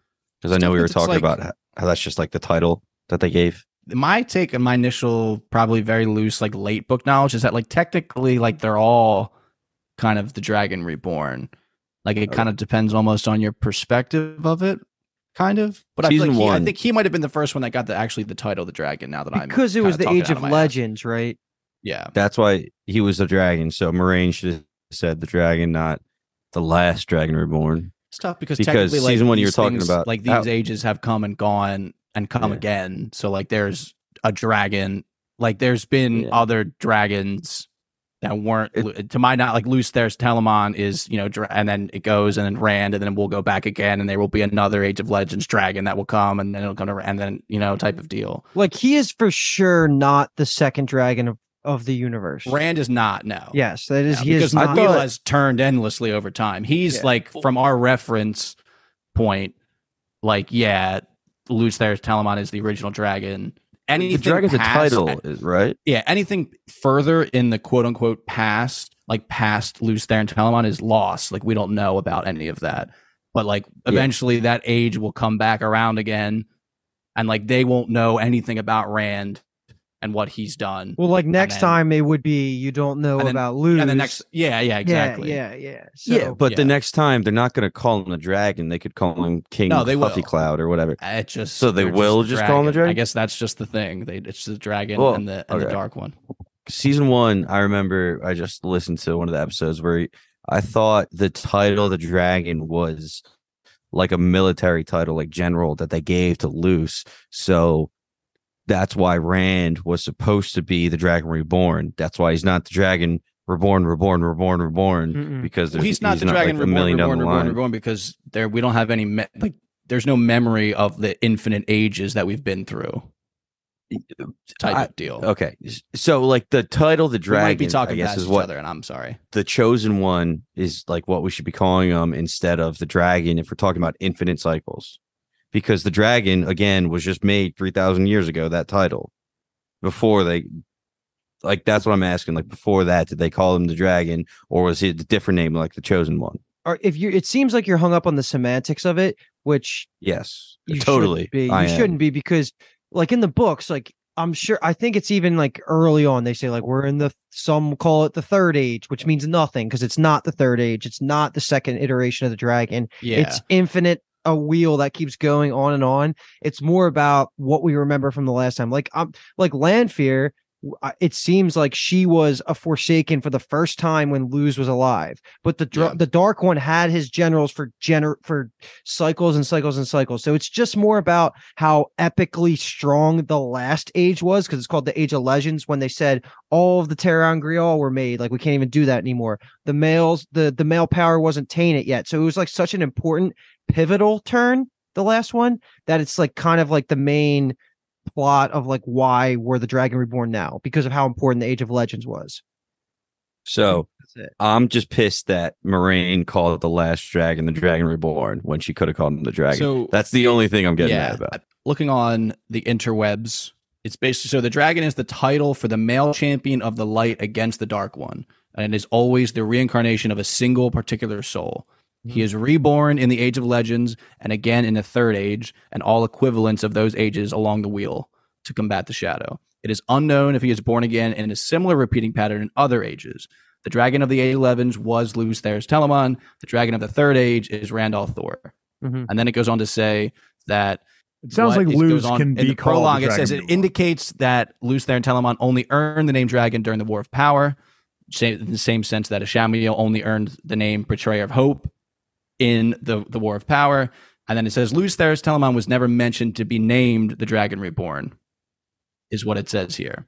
So like okay I, I get what you're saying. It feels like those two things somewhat contradict each other.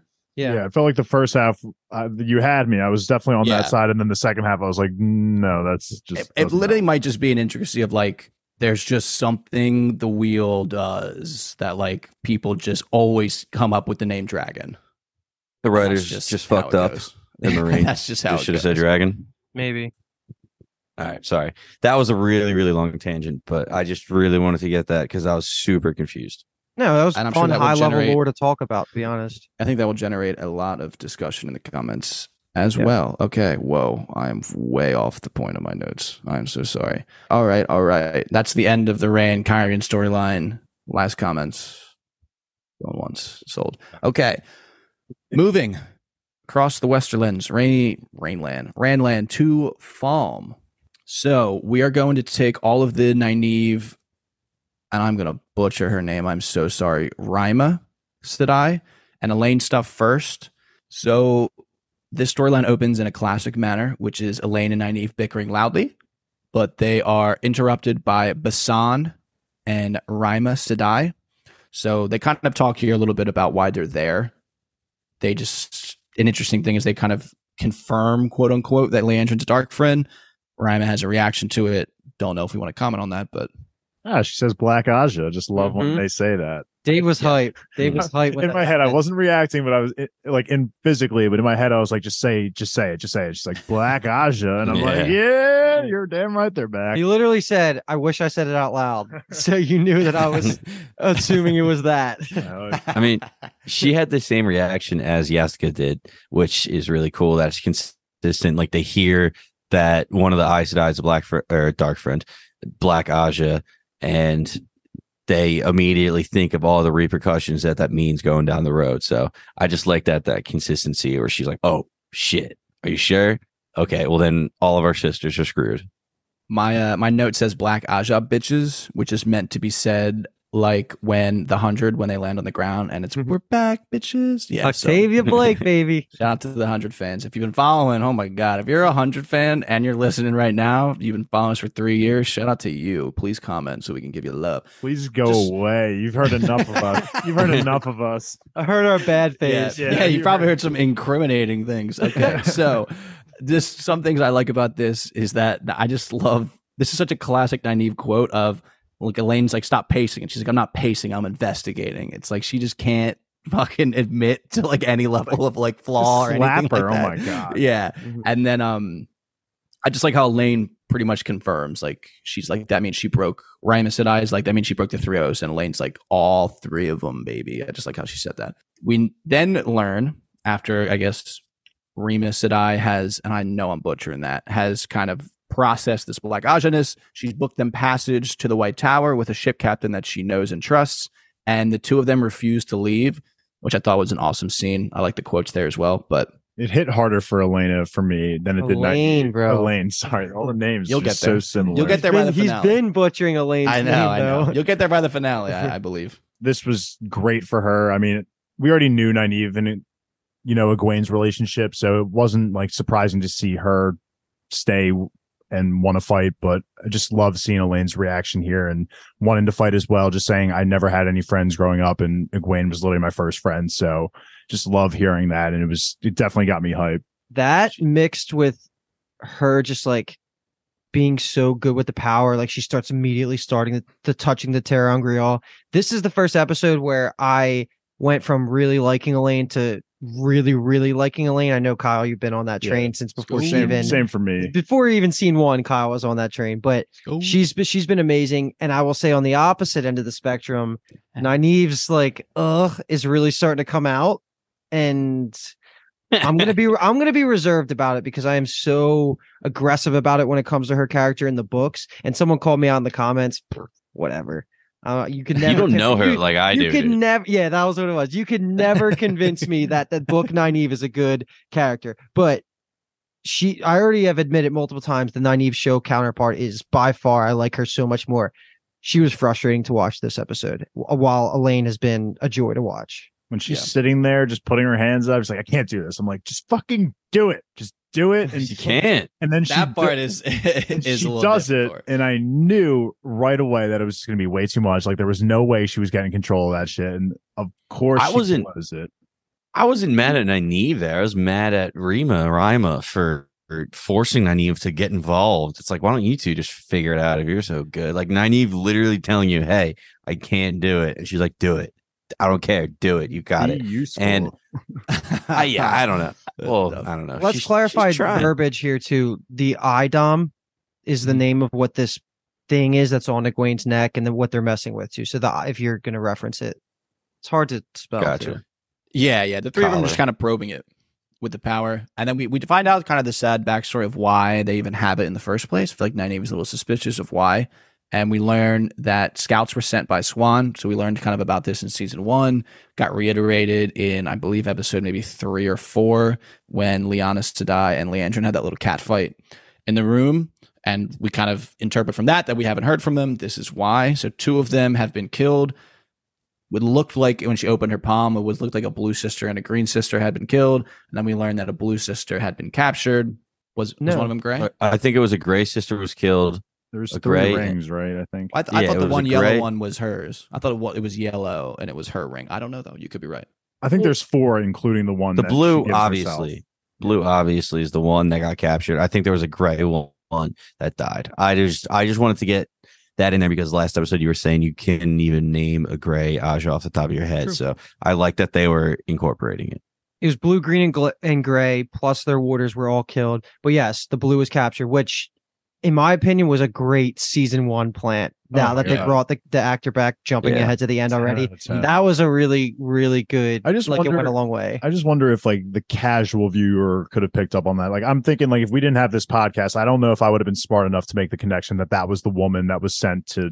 Because Yeah, you didn't, no. They Dave did didn't it- remember. I had to kind of remind him when we were watching. ago. It's yeah, exactly. It's been two years. That's what like the casual watcher. I don't think uh, it would have clicked right away, but thankfully we had the podcast. So I thought again, it's just me always talking about how we just come full circle with these things. The weave wills Yeah. how it will, and That I was the literally- first I remember us talking about it in season one and being like, they're doing background stuff. Like, Yeah, yeah, remember yeah. the fact that they're talking Yeah. about this. and I forgot. that was in the trailer too of this ep- or the previously on Wheel of Time. Previously that was like one of the first things that they showed, which was really good. Yeah. That's actually That's a good the thing. only reason I knew it. If I saw her, I don't, good, I don't know if I would it. have actually recognized her from the spa scene. That being said, to go back, there was an empty seat when Moiraine was getting her Hiri from the Blue Ajah as well. There was an empty seat missing there. So that was just really cool that they were super consistent with it all the way through. I remember Kyle being like, hey, th- there was an empty seat. That's just interesting. They put that in there. and then we put it in the notebook.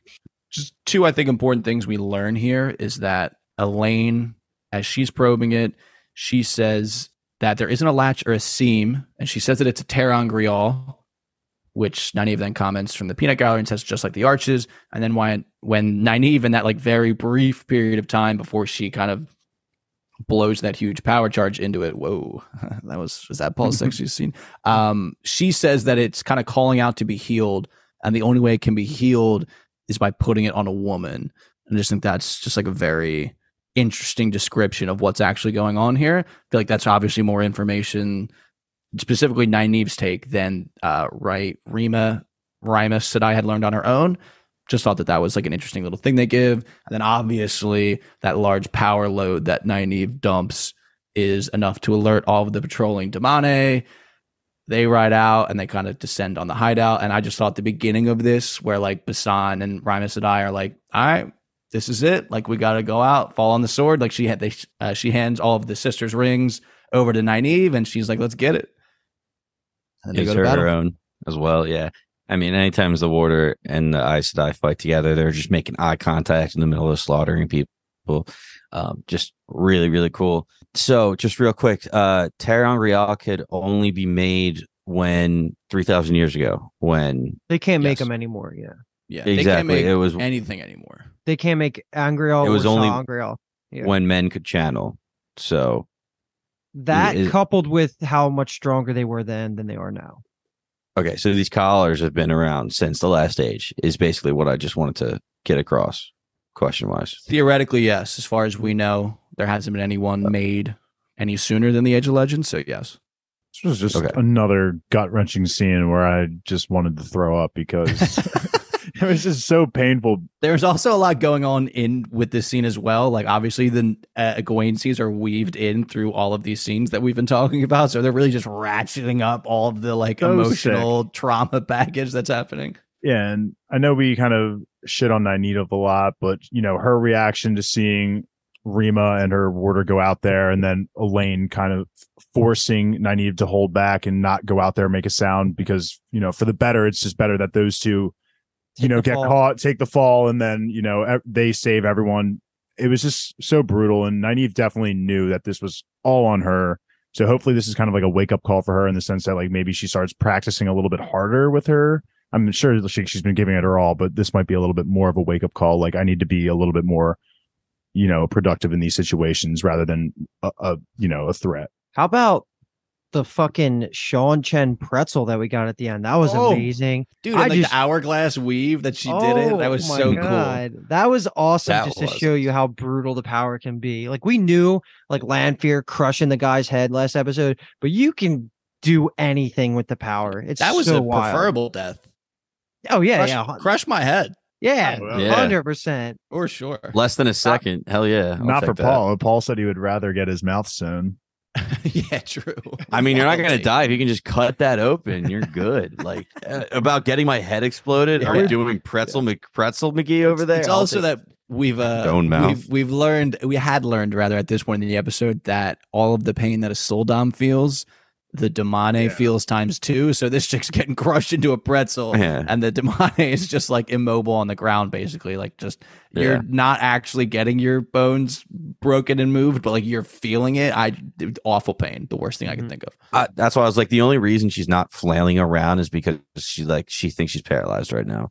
Because three times wor- worse than that is like, Jesus. She did one snap with the hourglass, and I was like, oh, she's done. And then she was like, snap, snap, snap, she's snap, like seven more for more. times. When got she caught the arrow, I was so fucking mad. I was so bad. I wanted that's also like a no that was like such a great callback to the books where it's that's always the example of like oh Ice and I are invincible they have the power and it's always like if a fucking archer unseen hits him with an arrow like that'll kill them just like any regular person and they literally demonstrated it perfectly in this. Yeah.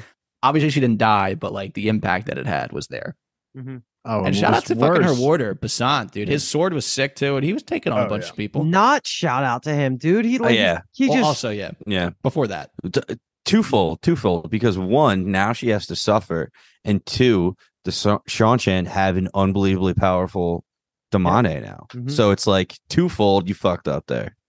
Her Soft. crying out as the the collar was going on. My I couldn't take it, man. This episode was horrible. I would Yeah. slit all your guys' throats easily to save you from being a demonic. Yeah, Don't worry. too. Don't worry. I got Don't your worry. back too. We're making the pact right now. Yeah. Jimmy, If any of us get this. caught and Nah, are about to Jimmy become a demonic, we'll kill the Jimmy other would not be a part of this. He would just eh. suffer. let me goes back become to a the- Damane. you want Wait, to is that back to the zombie thing? Last of Us? Yeah. Yeah, yeah, He he's like, said he Yeah, Jimmy will never he will never live that down that he said he wouldn't tell us if he got bit. I listened to that episode. I was dying at work Yeah. when I was listening. Such a scumbag. and he was serious too. Do not let him convince you that he wasn't serious. Uh, I think that's kind of all I have. Just very, very, very, very emotional. I like Yeah. that Nynaeve and Elayne kind of look on together and hold hands. They obviously had been bickering and butting heads a ton up until this. This is like a terrible way to get an emotional connection to someone. Shared trauma, like, baby. Shared trauma clearly trauma. yeah they're kind of trauma bonding a little bit by having to witness this and, and see what happens so i feel like that will spur their relationship on as we move into these final two episodes talk about a trauma bond okay so, So fuck, speak about a trauma bond we're going to move into the Egwene Yeah, storyline. Do you want to rip the loyal thing first? Yeah, yeah, for sure. Our little egg. We'll wait till we get to her. So we get Suroth, the most relaxed we've ever seen her. She's jokey joking with her little private circle about she has more Damane than Turak. And she says, if we measure wealth in Damane, then I have more than Turak, which I thought was an interesting line. And then she shows off her new da'covale, which is basically slave, just another word for it. And she does this by forcing our boy Loial to tree sing for the group, and I was shocked by this. Not fun to watch, but to seeing tree singing was was kind of cool, honestly. Oh, yeah. selfishly. Yeah. I mean, the only thing I, looking back on the episode after having seen it all, I mean, I don't know how this relevant this is, but it was just, it felt symbolic in a way that, you know, Loial sang and then the tree kind of Ooh. grew, whereas Elayne was, or Elayne, Egwene was now forced to kind it of right there. burn, yeah, was forced to burn the tree that she cared for, you know, from herself. So just, Damn, bro. no This- parallel. This, episode had you in your emotional And bag. you you Really didn't even was. mention your boy boy. My boy, boy, is she? Ingtar. Ingtar. bro. Ingtar. Ingtar. He was here. Inktar, yeah, Ingtar. Inktar, not Ingtar. We don't know what that is. Yeah, More eyeshadow than I've ever seen on somebody. Uh, but Loial singing to the tree. I was just like druid. He's a druid. Like if he played Baldur's Gate, he's definitely picking the druid build. Me and Loial would definitely get along. Yeah. We're both druids. I don't have any And other also the- comments, but that's just awesome. Yeah. The tree singing is awesome. Suroth getting pissed when everybody starts actually liking it, and she's like starts clapping. She's like, "All right, let's end this shit. Attention back to me." She sucks. Mhm. Yeah. Yeah, she's the worst. The big comment I guess I'll make, I guess maybe two. A, what a voice. Was that was that a baritone, Paul? Uh, I'd say ultra baritone. Oh, I love it. it's not even a thing, but I'm making it a thing Would because that it was just be that good. Would that have just been bass? He could be well, No. let's just let's just say Loial would be a pivotal part of any a cappella group. Ac- excuse me. Okay, we're gonna and then the other thing is Ingtar just kind of talking about, I guess, the information that he's gathered. Turak has a room of curiosity. The horn is there. Not many guards to there, which is interesting thing. But Egwene is being held at what we say, what we learn are the kennels, where there are lots of guards. And Ingtar is obviously on team the horn. I don't care about Egwene for the most part. And Loial's like, nah, bro, we can't leave here without Egwene because Loial is an OG rider. And he says that there's a little steel underneath that exterior. So if anyone can survive, she can. And holy fuck, it's going to be tough for her to do that. Because start of her storyline is that she gets dragged into her cell by the fucking chain and the neck piece by her sul'dam Renna. And we kind of begin to learn the brutal truth of her situation. So we learn some kind of things about how everything works. So the Damane, like I mentioned earlier, feels two times the pain that a sul'dam feels. The a'dam cannot be removed, not by a Damane, that is. And yeah, those are the kind of two things we learn here. Mhm. And I guess that Just- um that the demonic or I'm sorry, but that Soldam can like actually send pain through it. Like she can send pain to Egwene without And- Egwene having to really do anything. They can't touch the leash when it's like Yeah. put on the wall or put anywhere. They can't touch Mm. their own leashes. Can't Yeah. think about anything either, really. Yeah, Well, it's not- way That's not what it is. It's you can't think of anything that you Well, I know. I, You can't think of hor- you can't think of hurting yeah, your you sul'dam. pretty much Yeah. are. You can't. You're not a free thinker. You can't. I mean, you can only be obedient. The only way to not be hurt is to be obedient. and remind me You're- this girl's name again. Renna. Renna. R E N N A. parameter thinker, not a free thinker. You can only think within certain lines. But the Yes. way Egwene does like the wrist break when she goes for it, it looks really good. Uh, and it makes so much sense when Renna starts talking to Egwene and she doesn't treat her as a woman. She doesn't treat her as a human. She's a demone, which is not e- even an animal. It's completely different. And you know, she even says you probably thought it, it was probably heartbreaking when you thought you were a woman growing up and all this shit, but then you realized you're just a demone. Yeah. She pets her head, like she literally scratches her hair like she's a dog, like scratching behind the ear. The fact that it's called the kennels in general, the fact that it paints the Swan Shan as this group that sees these groups of individuals as just not human is insane. Swan What do you- Chan. Did I say Swan Chan? Yeah. Swan Chan. Bro, it is fucking Jackie's Jackie son, Chan's son, Sean. Sean. No. You should You just would- write you would it at the Swan top of your Chan. notes. Swan Sanche, Swan Sanche, Swan Sanche, and Is Sean Swan Chan Chan. are just way too, way too similar. Swan Prop Sanchez and, and the Swan Chan. Sean Chan. Oh, God. Yeah. We're moving away from this. Okay. All I know is that I thought there was hope for Renna. She's like, like I really build on the idea of having a good relationship with your Damane. I was like, okay, maybe we'll get a good Seanchan.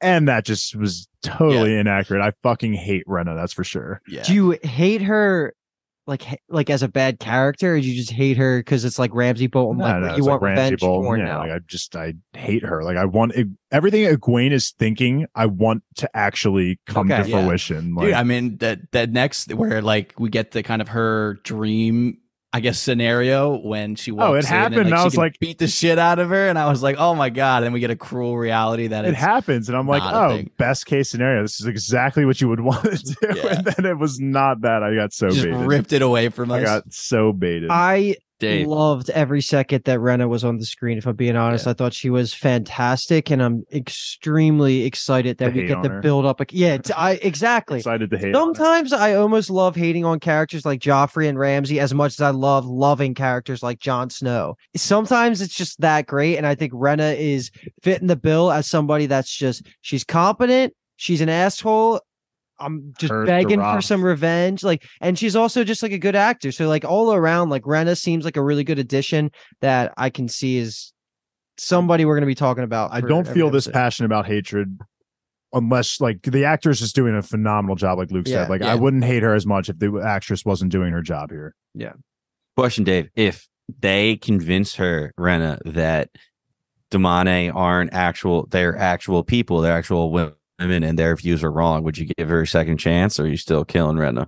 No, I'm killing her. It's like, only been a week or two. Yeah. I, could, I could buy it. I know it's only been a week, so I'm like, I'm willing, I guess, to give the redemption, but like that, the last scene that we get of her is so just ingrained in my brain. I'm like, Yeah, I just, tough. I want Egwene to just pretzel bend her so badly. That's what I want. like another wrinkle to it, which is even worse, is that a Damane literally you can't physically touch an object that she believes is a weapon. Mhm.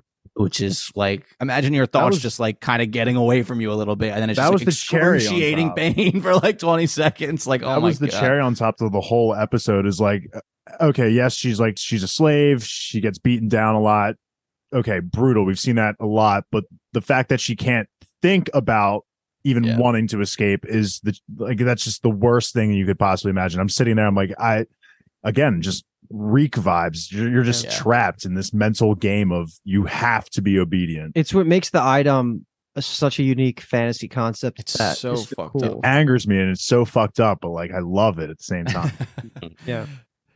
they dropped the line of affinity real quick when they were talking about the two of them actually working together, like burning the tree, and the way she that, said affinity. that day was a tough day for sure. uh, yeah, she got.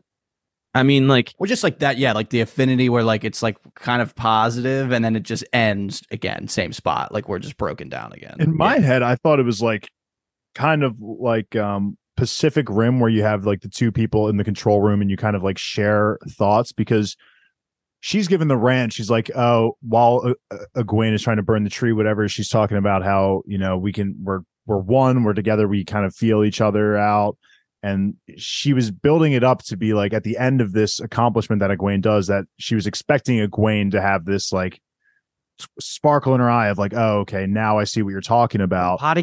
But if anything she seemed more afraid or more like pissed off after doing that whole connection with her. So in my head i kind of thought like maybe she had access to like Renna's maybe not thoughts but just like could feel her personality and just could really tell that she was just an awful p- person because again Renna just seemed like surprised that after all that like the the rant and she accomplished burning the tree it seemed like she was expecting Egwene to just kind of give in to the Damane, and she didn't.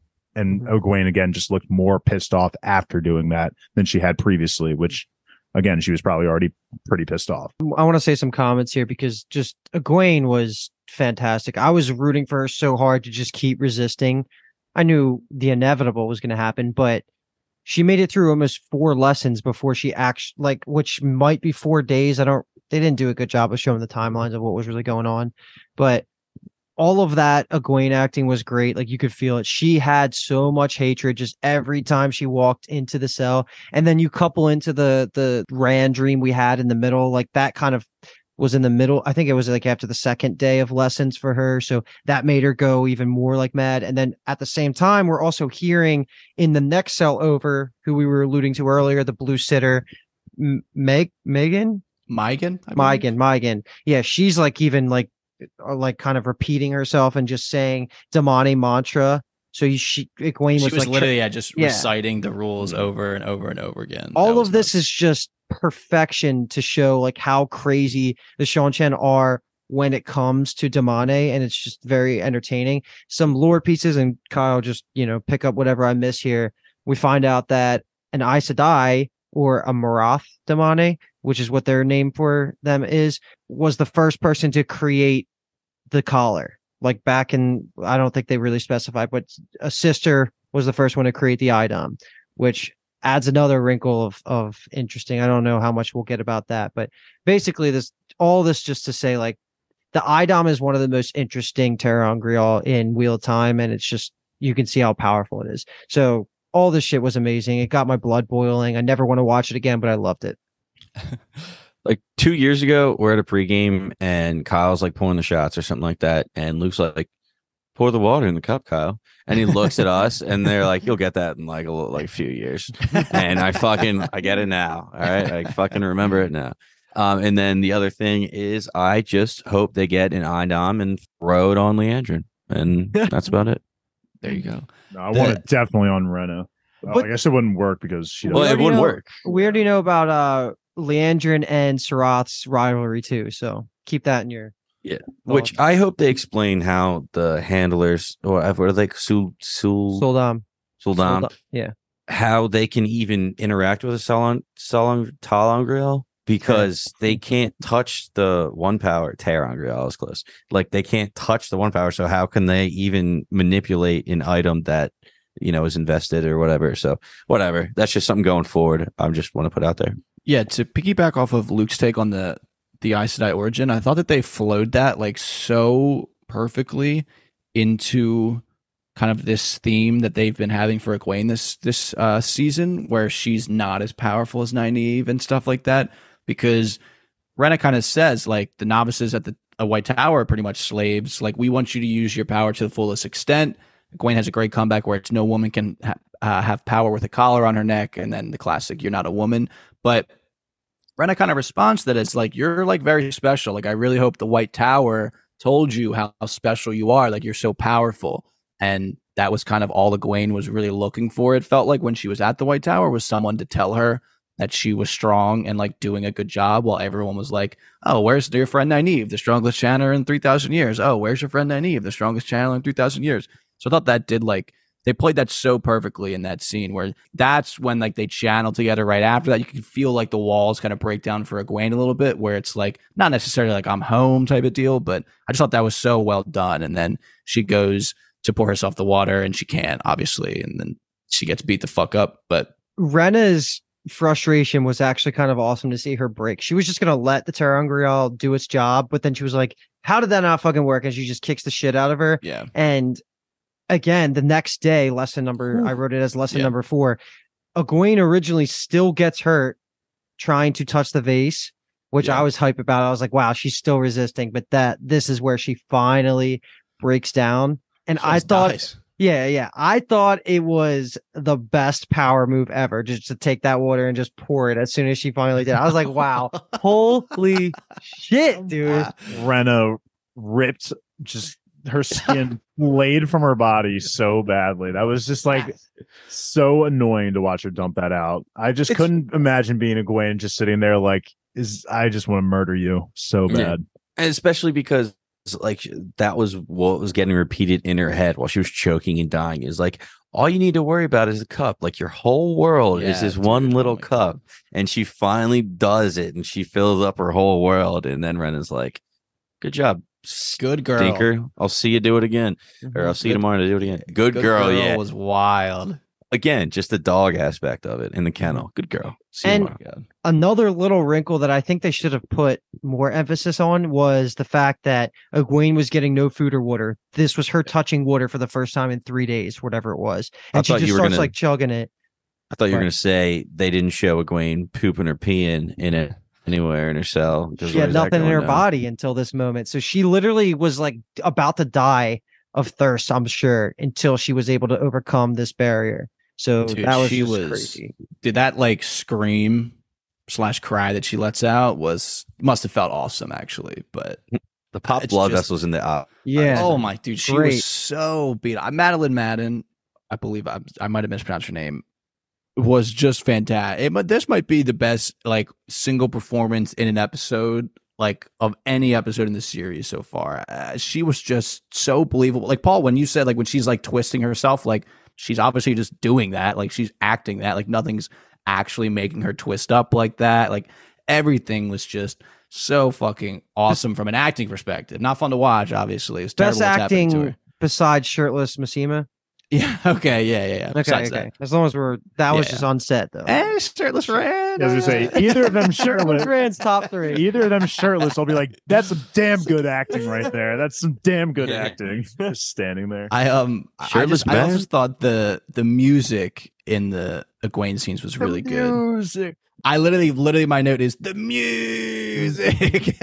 so Joe yeah, has been on point with the music. And then we get the last, the actual conversation between cellmates here too. yeah. And then, We just learned that she lasted longer than a sitter, a blue sitter, a Mhm. sitter of the Blue Ajah type of deal. So it's like, all right, Egwene, we see you. She's finally maybe getting props from an Aes Sedai for the first time in her life, and then she looks real determined at the end, which is I good. have she has no idea how the frick they're gonna get out of this. I just, I, you need an army to just to do anything, and I just, I don't know where you're gonna get that from. I, the episode ended. I'm just, I, I don't even know where to begin to think on how we begin to formulate an escape plan for Egwene. Elayne I mean, and Nynaeve have zero information.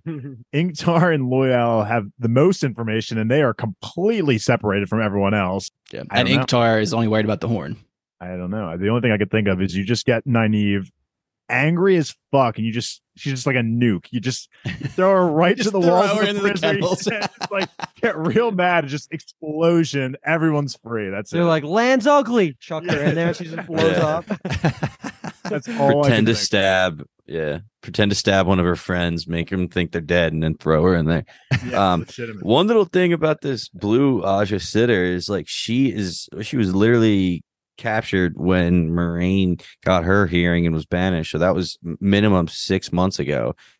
So Well, I mean, she's there's, been like- in this. Travel, you think travel time? Did they get captured immediately? So maybe not. She but already been definitely sent months. to battle, maybe, Months, and then yeah. just brought back to the kennel. Who knows? She's been in there a long time, is what I was trying to get at. So I mean, if you're unbroken, I mean, if you're broken in and you're still stuck in the kennels, like if that's where Gwen's going to sleep every night, like I don't know how the hell she's going to get out because that's right in the middle of the courtyard, right where everybody like walks through. So it's obviously got to be like a big prison break or some shit. So I mean, yeah, I'm hyped because I know something's going to go down. I don't know. Two episodes. I'm like man. getting nervous. Yeah, I'm getting nervous that like she's gonna get like reek vibes and like they're gonna try to capture and pull her out and she's gonna be like, No, I gotta stay. Oh, I can't, I can't leave, I can't leave, and like with all that collar, and I'll be fucking furious if that happens. Um, but I don't know. I That just was hope, fucking infuriating at Game of Thrones. So yeah. Mhm. So I hope Nynaeve gets pissed off enough and then slaps that necklace off and gets. I don't understand though when Anine was like, it needs to be healed once it's on somebody, but once it's on somebody, isn't it fully healed? And then how are you going to get it off? that's I don't the thing. know. Like it, it feels like broken and sick. That like it's not on a woman, and then like the act of like putting it on a woman is healing it. it. Is like the vibe she's getting from it. Yeah, I'm I'm sorry. I meant like how are you gonna open it if it's like fully healed or whatever? If you know if it's on somebody, then it's like more powerful than it was when it wasn't or whatever. I don't know. We're gonna get more of it. I'm probably wasting too much time talking about it. MVP, LVP, go, Paul. Right now, go. Um, MVP is going to be. Oh my god, there's so many people. You know what? Fuck it. I'll just do Rand because Mm. Rand, I don't know, he had so many good scenes about going up to Lanfear, going to Logain, literally going to everybody, making moves. So Rand, Dragonborn, MVP, he's a Not even beast. gonna mention his pecs. uh, his tech deck skate park of a body. yeah, hell yeah. and then LVP, I don't even know LVP. Like I was gonna do Moiraine, but Moiraine's really good at the end. So uh, I I don't even want to do Moiraine because she's so good. LVP, LVP, LVP. There's so many, and there's just one and just easy one. I, got feel like. four for each. Yeah, I written feel like it was easy. Really? I can't think of a single one. I'm just gonna pick one. Ready, set, go. Min. Min sucks. There you go. That was easy. One of 'em. There was That one of them. Yeah, that was one of them. Dave. I was gonna say Luke can go, but I'll definitely go. I'll give my my MVP. I'll give it to to Ryma. I feel like the other person that I'm in contention for will be getting a lot of MVPs in the future.